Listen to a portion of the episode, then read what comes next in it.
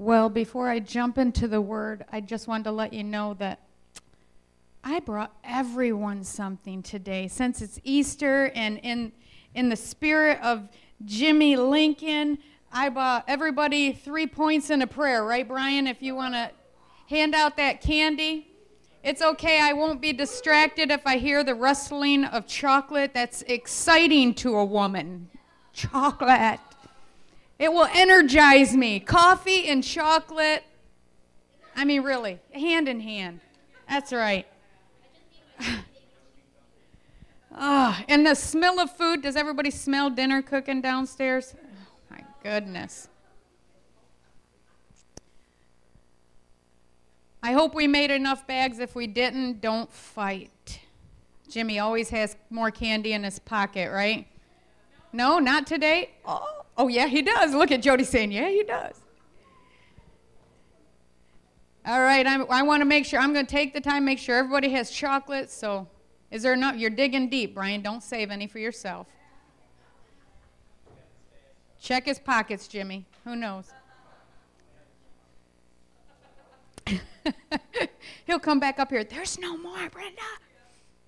His pockets are shoved full. yeah, there's no more chocolate dripping down his cheeks. All right, you have your candy. Now I have your undivided attention, right? Or at least I've hyped you up on sugar enough I can hold your attention for a little while. Well, this is part two of our Easter series. It's called Scars Wounded Warriors Arise. Last week, our youth director, James, taught us a few lessons about being a wounded warrior. I want to share with you just to catch you up.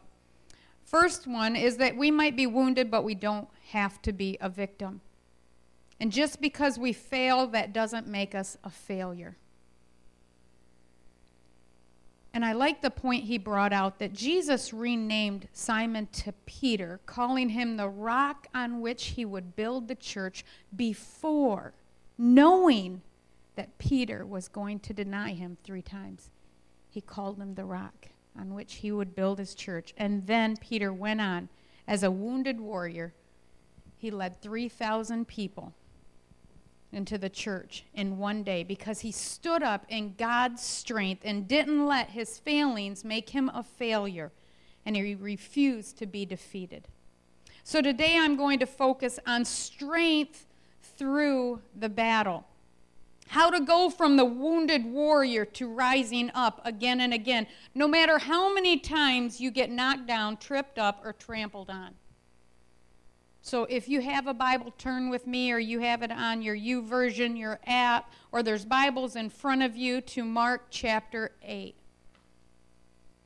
Mark chapter 8. I'm going to read this out of the New Living Translation.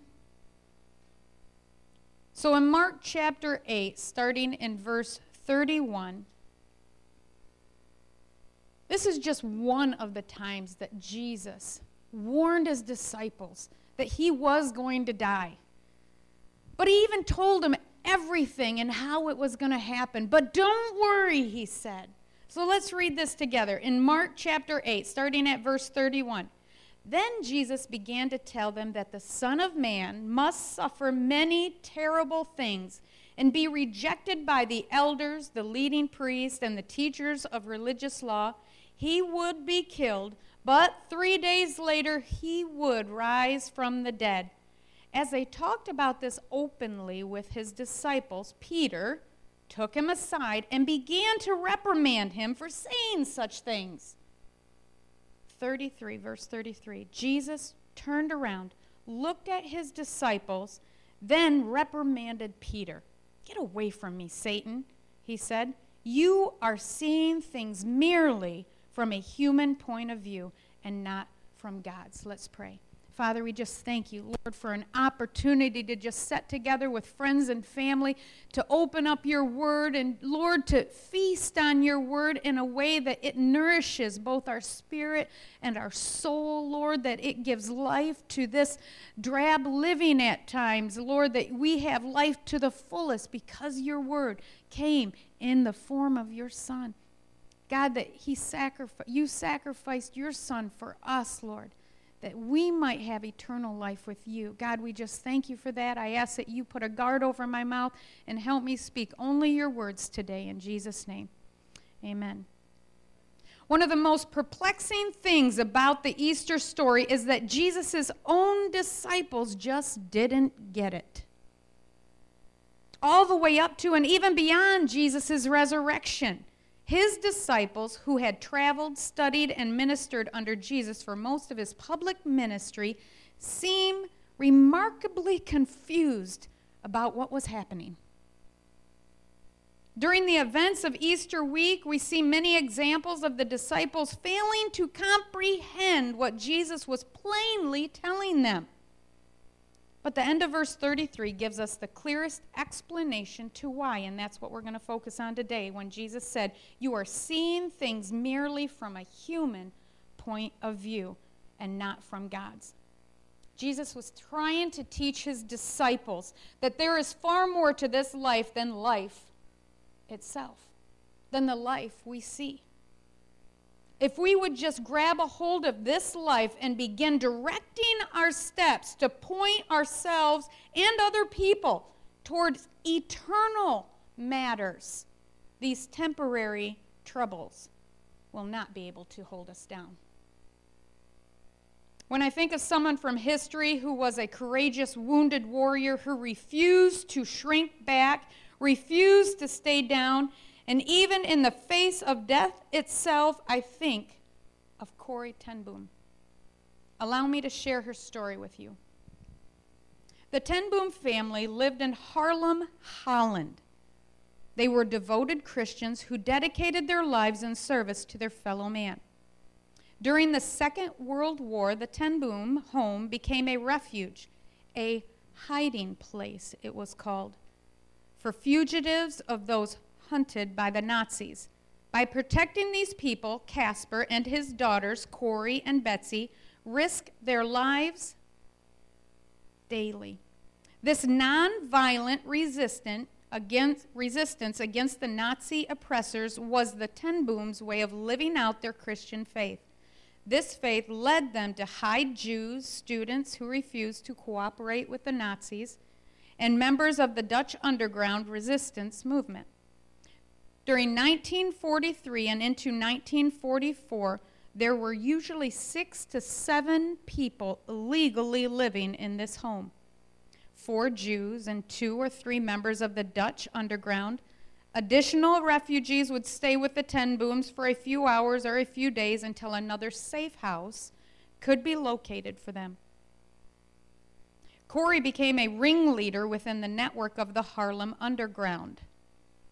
Corrie and the Beje group, it was called, would search for courageous Dutch families who had taken refugees, and much of Corrie's time was spent caring for these people once they were in the hiding place. Through these activities, the Ten Boom family and their many friends saved the lives of an estimated 800 Jews and protected many Dutch underground workers. On February 28, 1944, this family was betrayed, and the Gestapo, the Nazi secret police, raided their home. The Gestapo set a trap and waited throughout the day, seizing everyone who came to this home for refuge. By evening, about 30 people had been taken into custody. Casper, Corrie, and Betsy were all arrested. Corrie's brother William, sister Nolly, and nephew Peter were at the house that day, and they were also taken to prison. Although the Gestapo systematically searched the house, they could not find what they sought the most that hiding place. They suspected Jews were in the house, even, but the Jews were safely hidden behind a false wall in Corrie's bedroom. In this hiding place, there were two Jewish men, two Jewish women, and two members of the Dutch underground. Although the house remained under guard, the resistance was able to liberate the refugees 47 hours later. These six people had managed to stay quiet in this cramped, dark hiding place all that time, even though they had no water and very little food. Because underground materials and extra ration cards were found in their home, the Ten Boom family was imprisoned. Casper, 84 years old at that time, died after only 10 days in the Scheveningen prison. When Casper was asked if he knew he could die for helping the Jews, he replied, It would be an honor to give my life for God's ancient chosen people. Corrie and Betsy spent 10 months in three different prisons. The last was the infamous Ravensbrück concentration camp located near Berlin, Germany. Life in the camp was almost unbearable, but Corrie and Betsy spent their time sharing Jesus and his love with their fellow prisoners. Many women became Christians in that terrible place because of Corrie and Betsy's witness to them. Betsy, 59 years old, died in Ravensbrück, but Corrie survived. Four ten booms gave their lives for this family's commitment. But Corrie came home from that death camp. She realized her life was a gift from God and she needed to share what she and Betsy had learned in Ravensbrück, which was there is no pit so deep that God's love is not deeper still. And God will give us the love to be able to forgive our enemies. At age 53, Corrie began a worldwide ministry which took her into more than 60 countries in the next 33 years.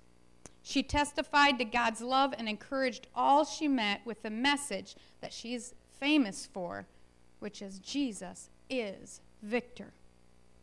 Corrie was a woman who was faithful to God. She died on her 91st birthday on April 15th, 1983. It is interesting that Corrie's passing occurred on her birthday. You see, in the Jewish tradition, it was only the most blessed that were allowed the privilege of passing on their birthday. If you want to learn anything more about Corrie ten Boom, go to corrietenboom.com. I have five of her books in the library. You're welcome to borrow at any time. This woman just is remarkable because I couldn't name a more awful place that I could title Hell on Earth than that concentration camp. And yet, in that camp, her and her sister declared that Jesus is victor. And there is no place too dark, too deep, too awful for God's love not to reach. Corrie is an inspiration, a true wounded warrior who continued to rise. Sure, she had scars but she used her scars to tell of God's story. There is no pit so deep that God's love can't reach. Jesus warned his disciples repeatedly about his death and then assured them that don't worry, I will rise again in three days. Now, it's tempting to scoff at the disciples for their weak faith and even ignorance, but really, we're no different. Like the disciples, we don't always understand what God is doing in our lives. We read God's promises clearly in the Bible. Oh, we love them. We're encouraged by them until something happens. And then where's God? I don't understand. What's going on? Sometimes it isn't until after God has brought us through a trial that we look back and we say, oh, well, that makes sense. Oh, now I understand. There's another family I want to share with you. This family suffered a very deep wound. But like Corrie, they refused to be a victim. They continue to stand strong, telling of God's love story through their scars. And this one's on a video I want to share with you. Go ahead and play that.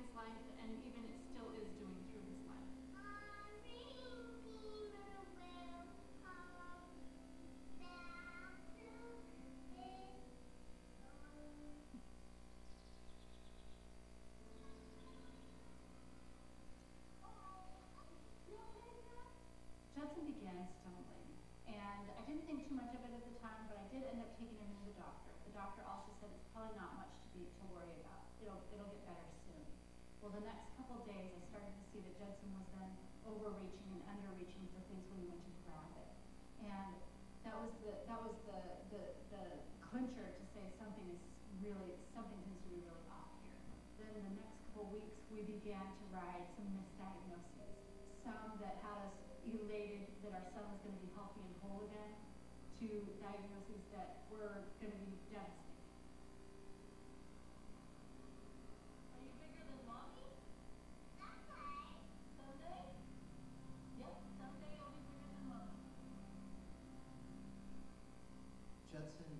Was and is so beautiful.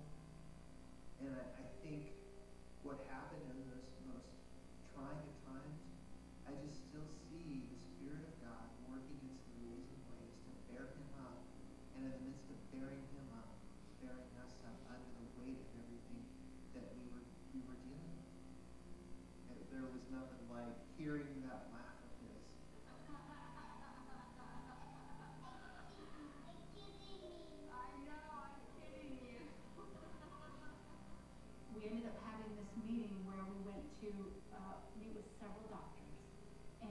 we knew going into this that this was probably going to be the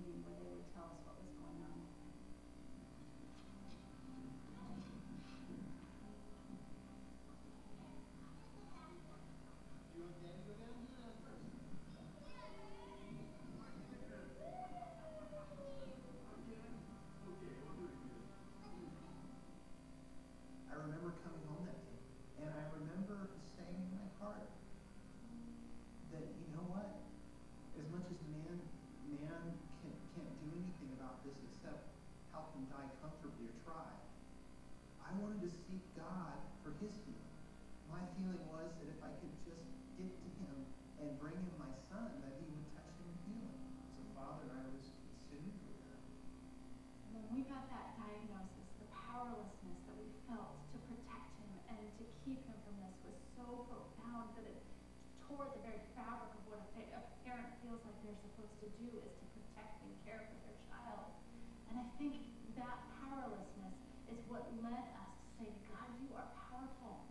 And we want to, in our powerlessness, may we see your power at work. May we see you moving.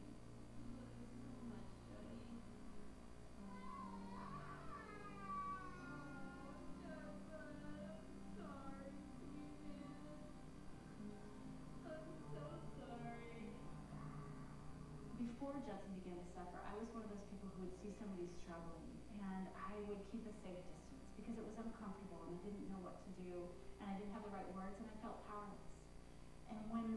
Judson began to get sick and our lives were being torn apart, something that meant so much to me was when people were willing to enter into our suffering. And, and through that, I believe God then is walking with us through that person. And, you know, Judson, in his suffering, he was desperate to know we were there. I mean, he would say, Can you hold me? Can you touch me? Because he couldn't see, and so he wanted to know somebody was with him. He didn't want to be alone.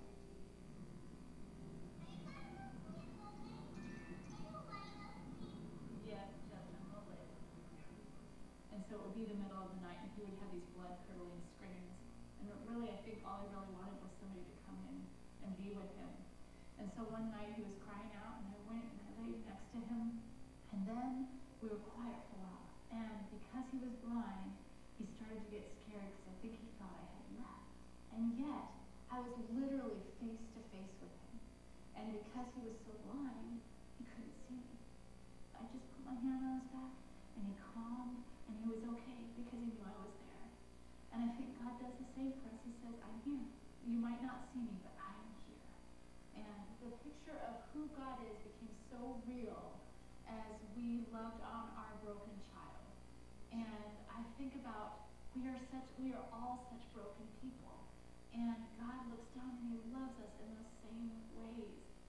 You know, you don't know what it's like to have a shepherd until you, you get guided through the darkness hear his voice. And the thing I see is that as much as I wanted to fold my arms arms around Judd and sing to him and hold him and care for him and pray for him, I know that I have a father who loves me even more tenderly than I love my son. I did have a lot of questions about why God didn't decide to heal Judd. And I don't have any answers.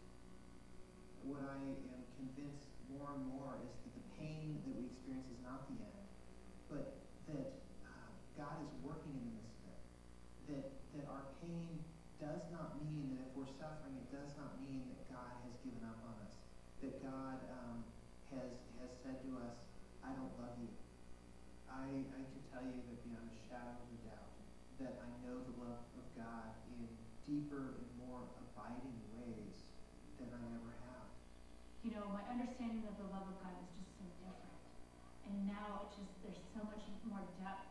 That's not to say that I don't still struggle. I have my moments where I say, God, I I don't feel loved right now. And I think we all have those if we're honest. David continued to have. Where are you? And I continue to have them. It's not like it's all been resolved for us, you know. And we're continuing on this journey and wrestling and, and struggling. And there are times when I say, I don't see your love. And this, the pains of this life are so great. But I believe that God is reaching out, especially to people in their brokenness when they're feeling so wounded. And, and He's saying, I want to meet you at that place. You know, I think that's uh, the piece that's so important for us as well. You know, David in, in the Psalms again and again cries out in complaint and groaning and lament.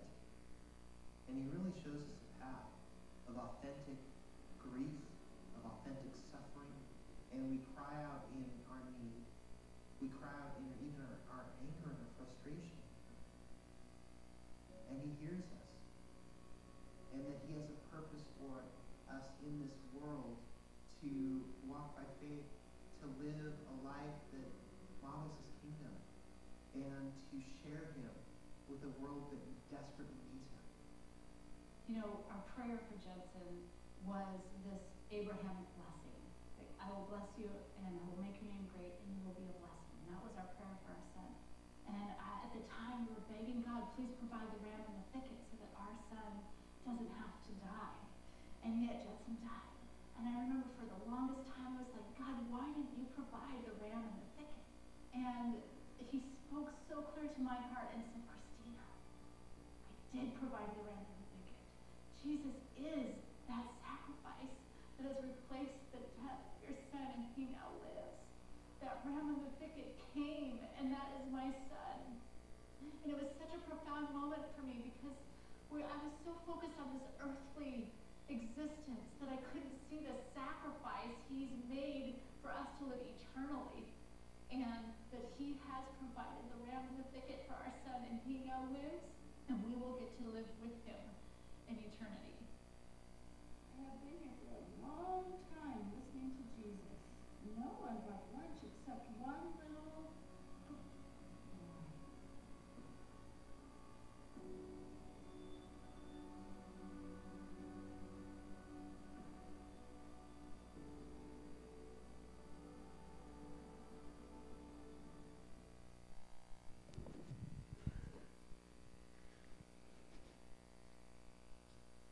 That's just a small part of that story.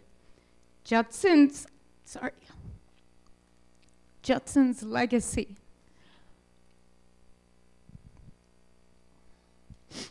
is huge.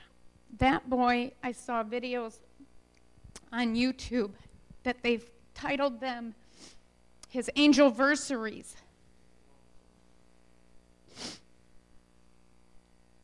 If you go on to Judson's legacy or even YouTube, just his name, and watch that documentary of his whole story, you'll see that he had a peculiar interest in the life of Job and he made his parents read him over and over again in his children's Bible the story of Job. And he even memorized portions of that. So, in that documentary, you would learn that his dad, you know, they're trying to hold it together, knowing that they're with his son and they want happy times with him and try to keep him happy through his suffering. And one day at the dining room table, he couldn't, Judson couldn't grab a hold of his sippy cup, and he kept asking, Where's my cup? Where's my cup? And all of a sudden, his dad just lost it and just started crying. And Judson saw that and heard it, and he started quoting by memorize by memorization the story of Job. And he, you know, he just started telling him, you know, this is just temporary. You know, God's got something better. And what the enemy started for evil, God meant and will turn it around for good. And he started preaching to his own dad. But what a wounded warrior. Not a wounded family. They're wounded warriors because they continue to stand and share their scars as God's love story.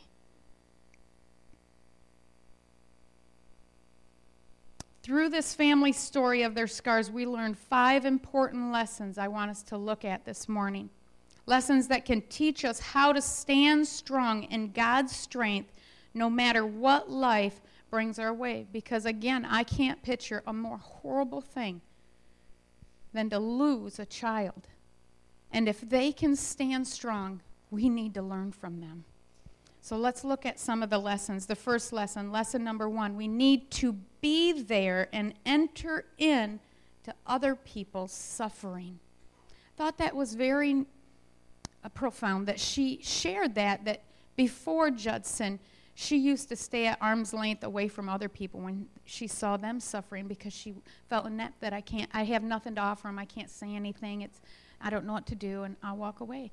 And she made the comment that we could feel God walking with us through those people that entered in to suffering with us. Over in 2 Corinthians chapter 1, it says, All praise to God, the Father of our Lord Jesus Christ. God is our merciful Father and the source of all comfort. He comforts us in all our troubles so that we can comfort others. When they are troubled, we will be able to give them the same comfort God has given us. For the more we suffer for Christ, the more God will shower us with his comfort through Christ. We are supposed to walk with people in their suffering. And in doing so, like Judson's mom says, they can feel God walking with them. Lesson two our suffering does not mean God doesn't love us. Do you even think for one minute that that mom or that dad didn't love their son through his suffering? Could you say that? Of course not. You see their love all over their face, all through their story. God hurts. He's offered something better for our life. And when we choose things that put us in harm's way or in suffering or the suffering from somebody else's bad choices, he weeps, he mourns, he cries. It tears him up. Because we can't, like Judson's father said, we can't even begin to fathom the love of our Heavenly Father. God's love, like Corrie said, Corrie ten Boom said, God's love can reach the deepest pit and Jesus is victor. And Jesus warned us in John chapter 16. He said, In this life you will have trouble. But he said, Take heart, be strengthened, take courage, be strong, because I have overcome the world. Lesson three God is with us even in our darkest hour. You see, when Judson's suffering started, his mom said that she would lay with him face to face, but because he was blind, he didn't know she, that she was right there.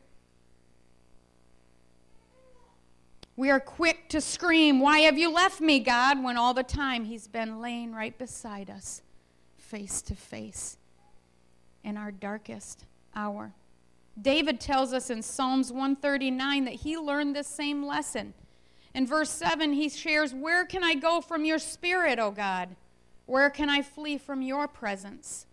If I go up to the heavens, you are there. If I make my bed in the depths, you are there. If I rise on the wings of the dawn, if I settle on the far side of the sea, even there your hand will guide me, your right hand will hold me fast.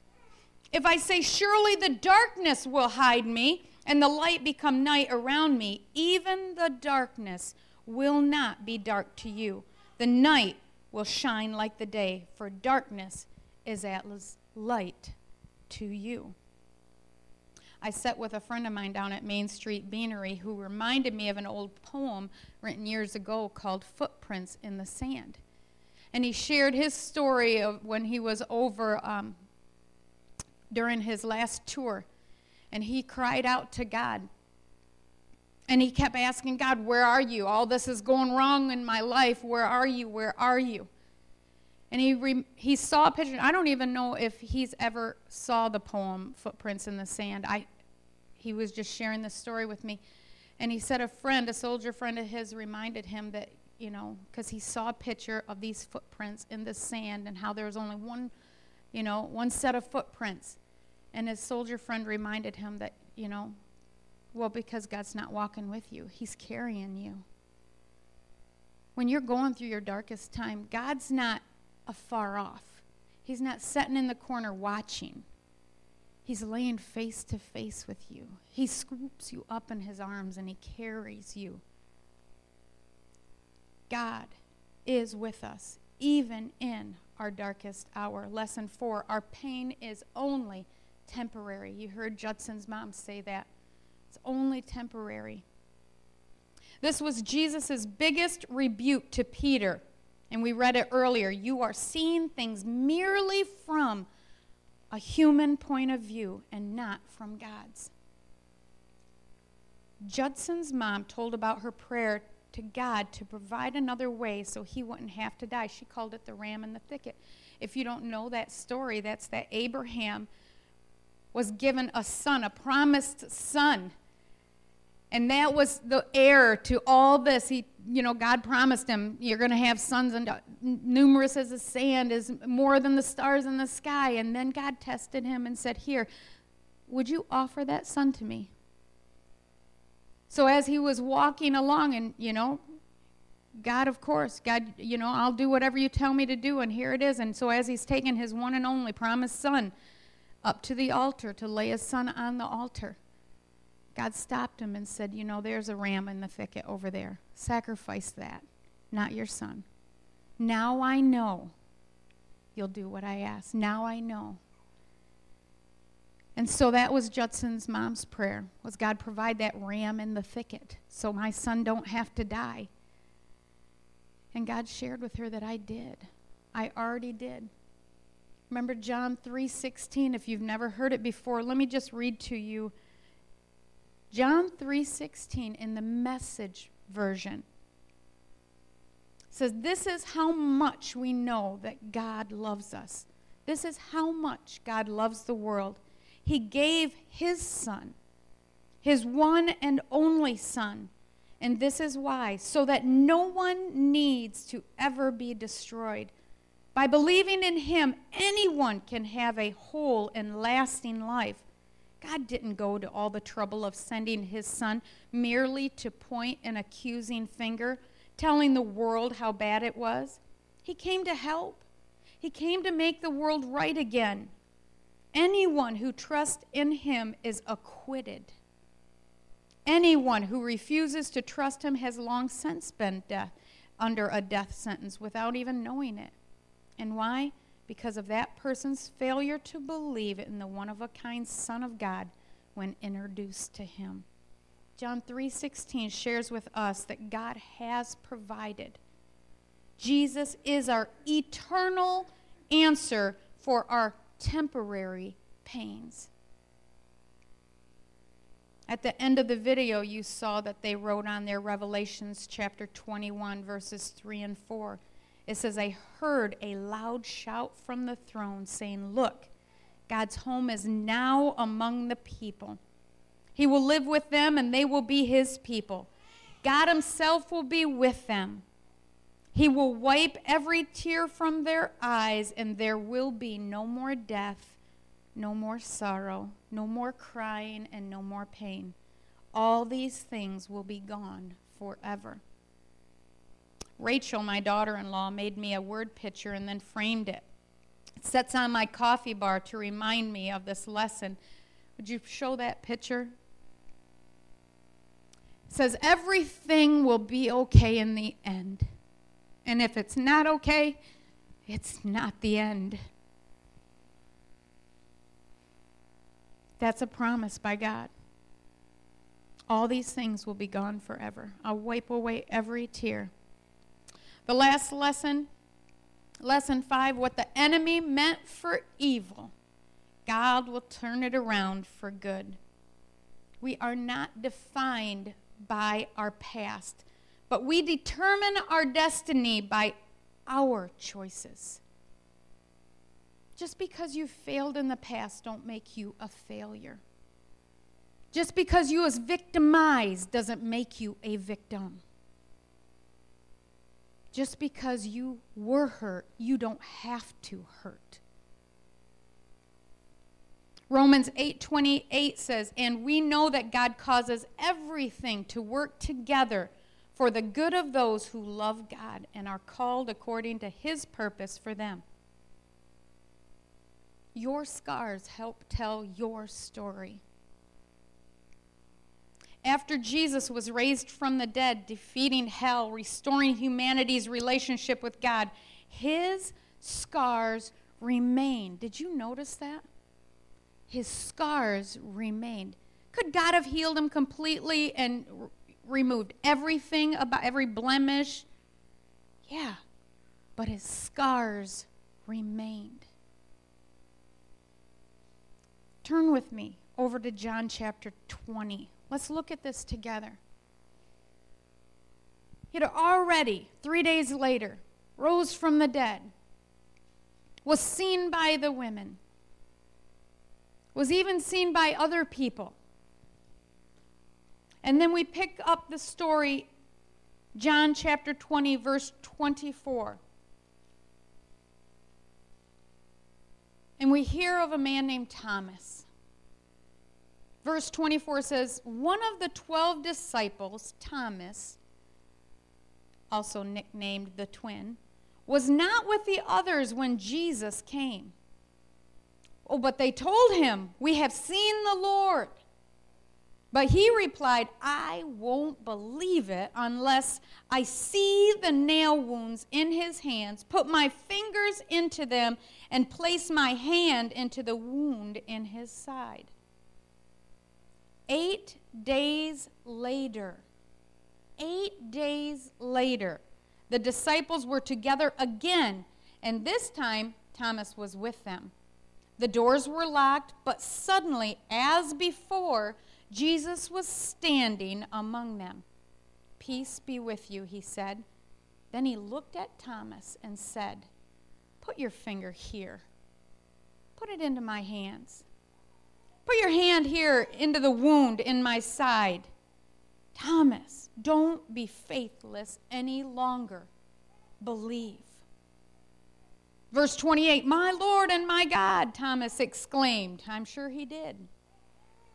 Then Jesus told him, You believe because you have seen me, but blessed are those who believe without seeing me.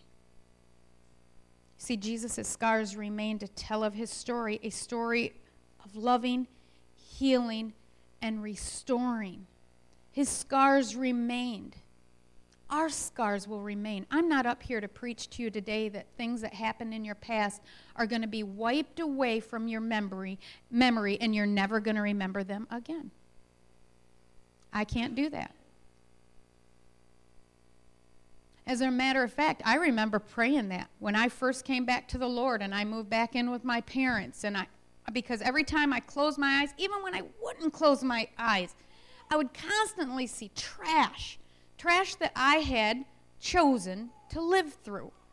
things that happened because of my choices, things that happened because of other people's choices, but constantly I was tormented with I could not control my mind, I couldn't control my thoughts. And I remember every night I'd get on my knees, oh God, please, just wipe it all away. Don't let me remember anything. I don't want to remember anything. And as a matter of fact, if you're so big and powerful, go ahead and turn back time, pick me up from here, put me back. And then I'd start thinking, okay, what age would he need to put me back at to get me back to a place where I could start again? And I'd tell him, God, if you just do that, I'll be so good. I'll do it again. And then I thought, okay, maybe after high school, because I don't want to have to go through high school again.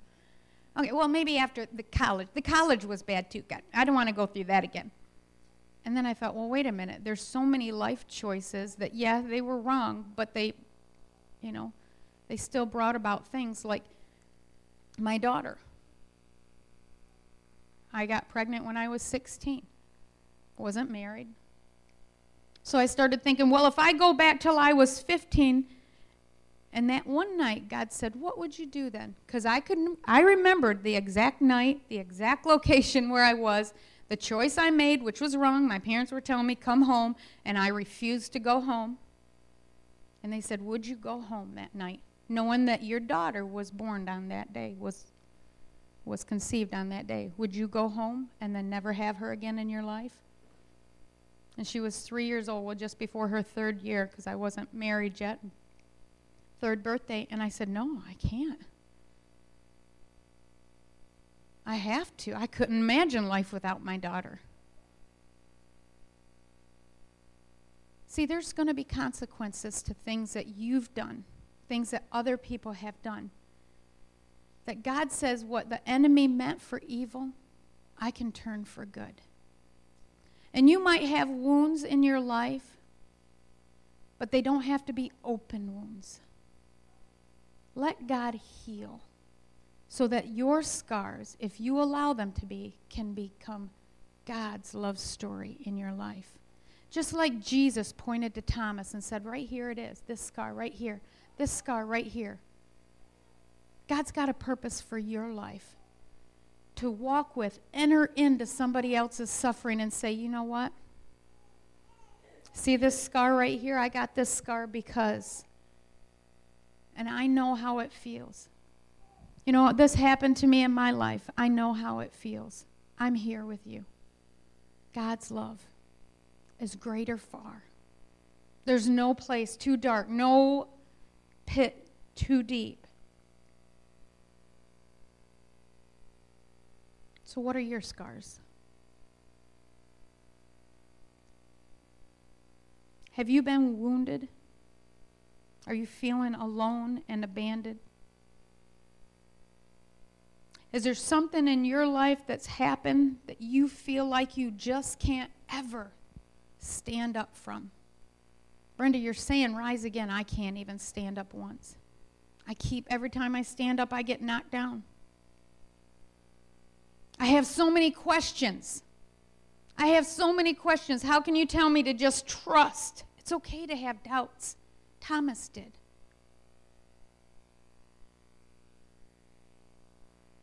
The thing about Thomas, though, is eight days later, he missed out on so much because he stayed down, wallowing in his doubts.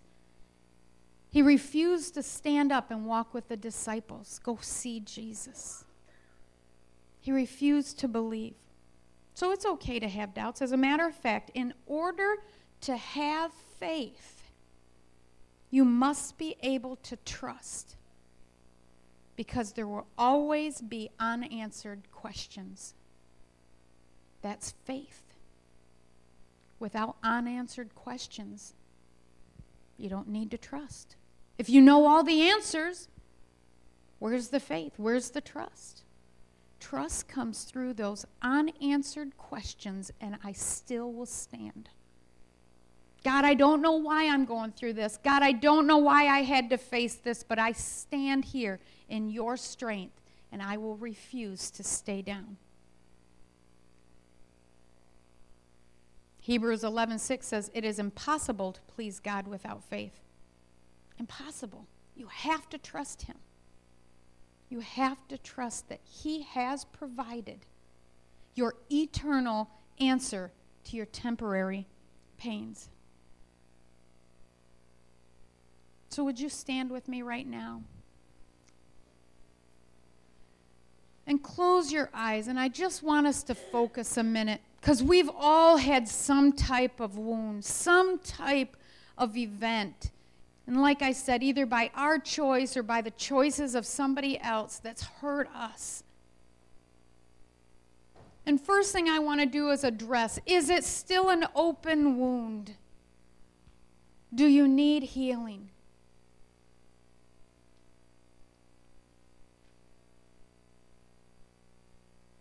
God, I just pray right now if there are any open wounds right now.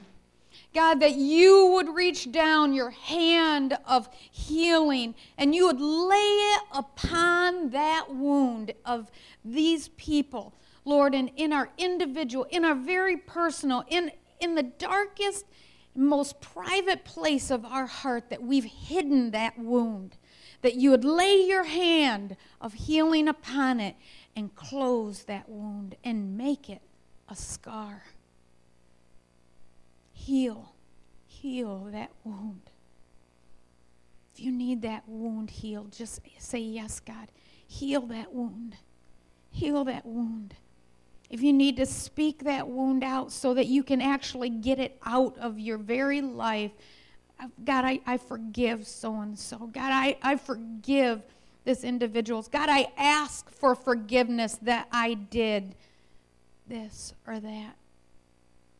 Heal my open wound, God.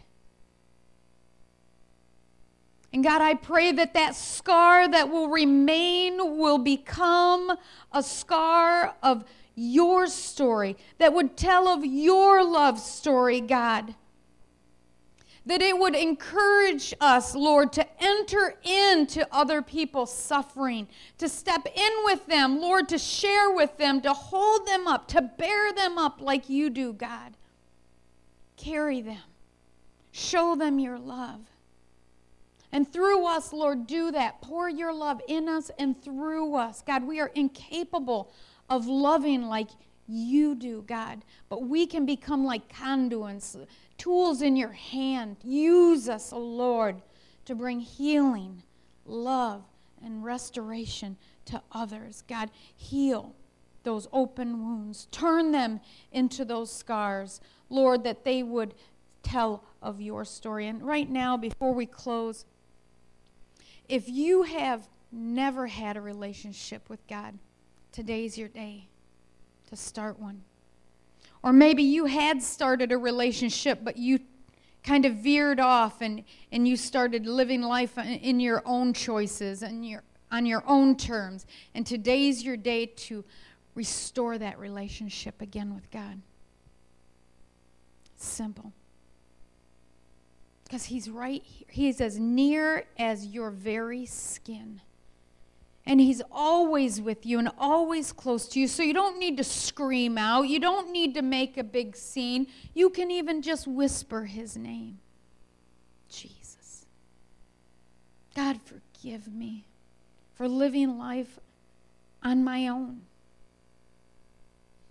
for not making you the leader and Lord of my life. And I ask you to come in to my life, take control Create me to be what you created me to be. Help me to fulfill the purpose and the plans that you meant for my life before I was even born. Let everything I do, everything I think, everything I say give glory to you, give honor to you, God, my heavenly Father. Thank you that you sent your one and only Son as the eternal answer for my temporary pain. Your word says that Jesus came to give us life, abundant life, overflowing life here, and eternal life in heaven with you. Thank you for that. If you prayed that prayer in your heart, the Bible says that all heaven takes notice and rejoices when even one comes to God.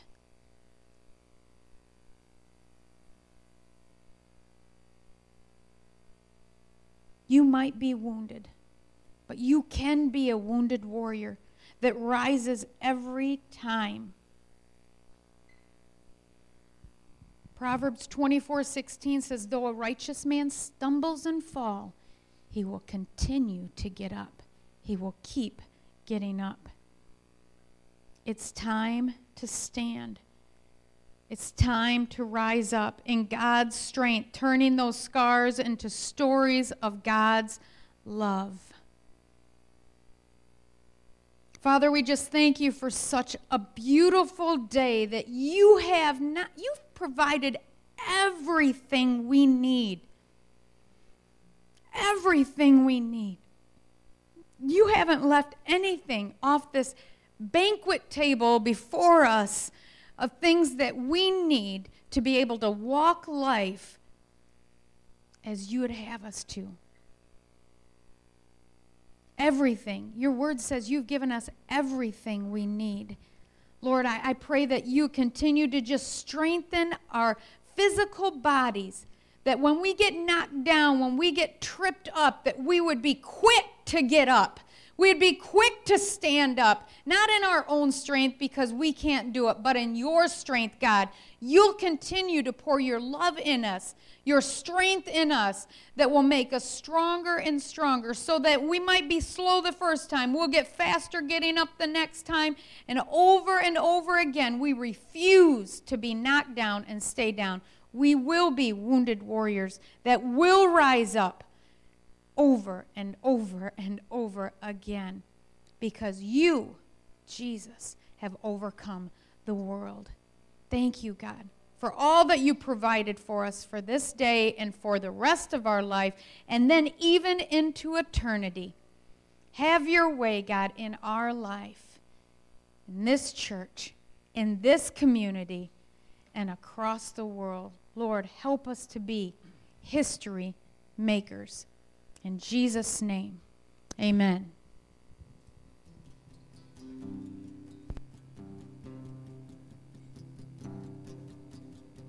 The greatest day in history.